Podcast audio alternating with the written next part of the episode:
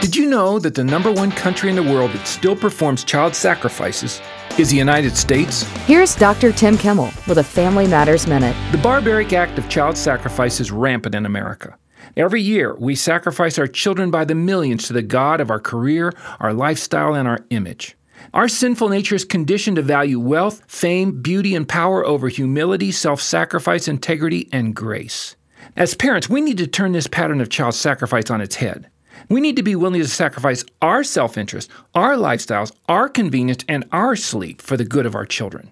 Children require time, energy, focus, and sacrificial love. It's never too late to make your kids the priority in your life. The things of earth grow strangely dim in the light of eternity. And your kids are exactly that, eternal beings he wants you to groom for true greatness. More parenting advice by Dr. Tim Kimmel is available at FamilyMatters.net.